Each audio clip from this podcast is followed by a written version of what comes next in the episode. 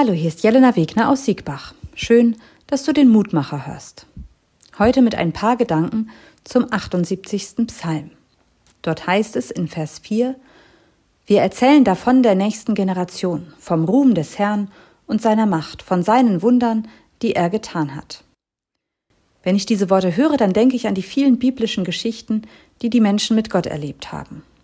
Vor meinem inneren Auge, da sehe ich, wie Mose das Meer teilt, die Mauern in Jericho einstürzen und der Gelähmte auf Jesu Wort hin seine Trage nimmt und losläuft.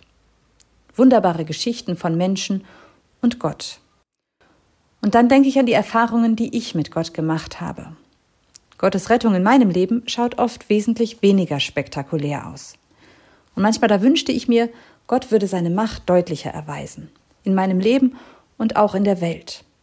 Einer, der sich um all unsere Sorgen und Probleme kümmert, der eingreift und das Zepter in die Hand nimmt. Wunderbare Rettung auch in unserer Zeit, in meinem und in deinem Leben. Und trotzdem glaube ich, dass genau das manchmal passiert. Ich glaube, Gott rettet, auch heute noch. Manchmal erscheint seine Macht und Güte für einen Moment auf. Wir erzählen nun nicht mehr so spektakulär davon, wir sind viel zaghafter in unseren Formulierungen. Wenn uns das Wasser bis zum Hals steht, diese Momente kennen wir, das Gefühl zu ertrinken oder keine Luft mehr zu bekommen, wie in den Psalmen ganz oft besungen. Die beklemmende Enge, wenn das Herz sich zusammenzieht. Und die vielen Fragen, die uns Sorgen bereiten und der Wunsch nach Antworten und Halt im Leben. Ich habe erlebt, dass Gott hilft. Meine Rettungsgeschichten, die sind nicht filmreif, es sind meist stille Momente, wo Gott mir einen neuen Weg aufzeigt und mich spüren lässt, dass ich nicht alleine bin. Er hilft mir, tief Luft zu holen und meine Mitte zu finden. Er schenkt meinem unruhigen Herzen Ruhe. Vielleicht nicht gerade spektakulär, wenn ich sie erzählte, aber dennoch zaghafte Wunder.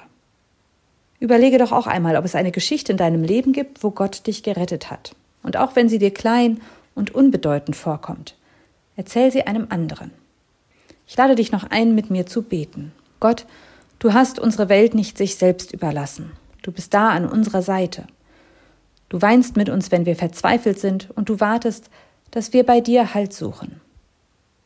Bitte zeige dich immer wieder, deine Kraft, die wirkt in unserem Leben, lass du uns Wunder erleben mit dir. Denn das brauchen wir heute mehr denn je.